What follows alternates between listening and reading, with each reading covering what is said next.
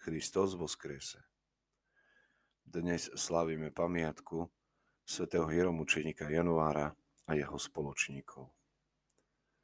Narodil sa bohatým rodičom v Neapole a stal sa bneveckým biskupom. Bol veľmi obľúbený. V čase Diokleciánovho prenasledovania bol predvedený pred súd a mučený rôznymi spôsobmi, ktoré on bez hnevu a trpezlivo znášal.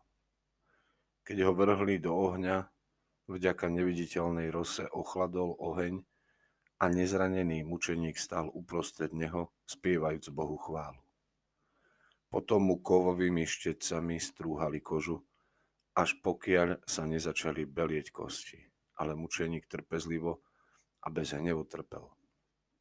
Hľadiac na mučeníkové muky, jeho diakon Faust a čtát, čtec Desiderios Desider plakali za svojim duchovným otcom.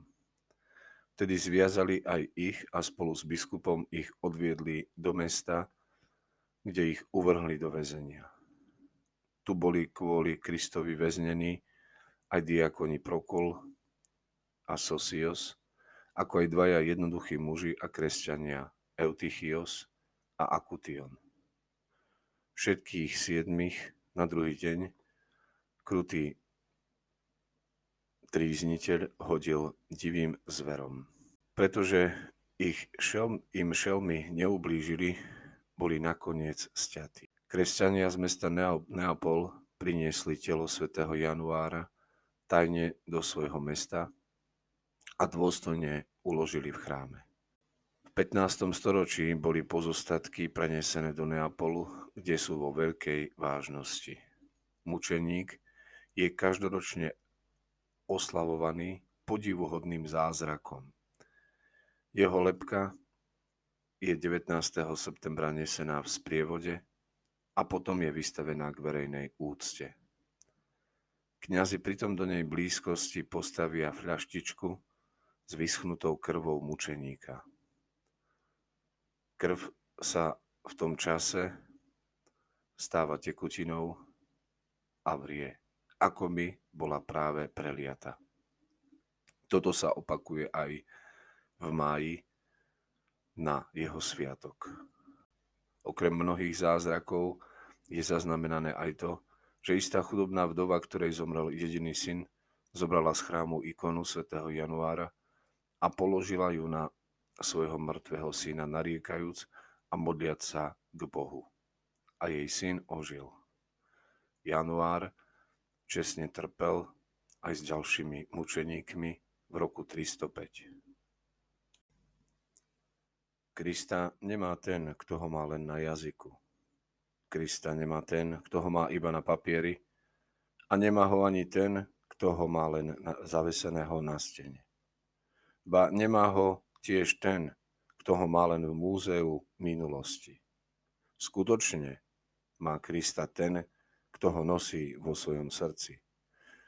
Lebo Kristus je láska a tronom lásky je naše srdce. Keď máš Krista v srdci, ako ho mal i svätý Január, ako ho mali všetci tí, ktorí v Neho uverili, potom je ti Kristus tvojim Bohom. Ak ho máš však iba na jazyku, alebo na papieri, či zaveseného na stene, alebo v spomínanom múzeu minulosti, aj keby si ho nazýval Bohom, on je pre teba iba hračkou. Dávaj si teda pozor, človeče, lebo s Bohom sa beztrestne nikto zahrávať nemôže.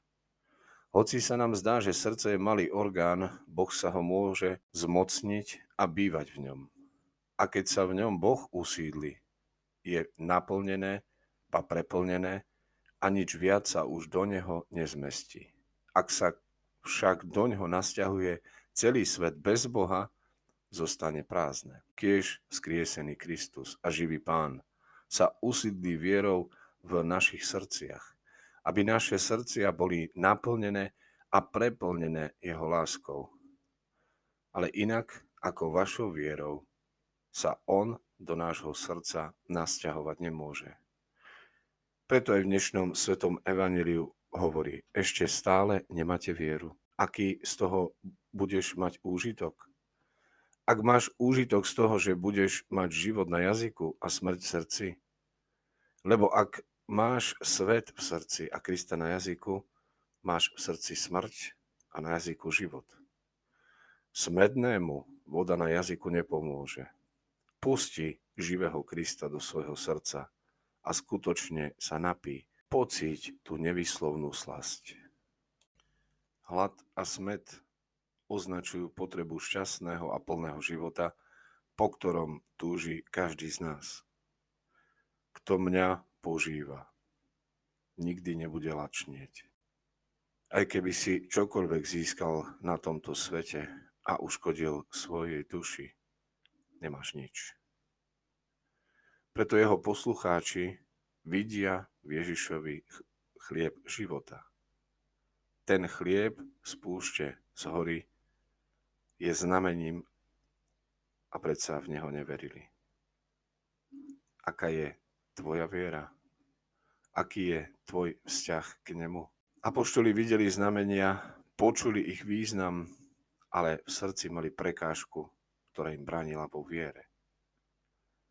Pán nemôže byť chlebom a nemôže nasýtiť tvoje srdce, pokiaľ tvojim pánom budú iné chleby.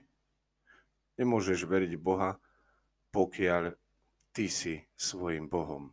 Nedávaj prednosť temnote pred svetlom, pretože skutky temnoty sú zlé.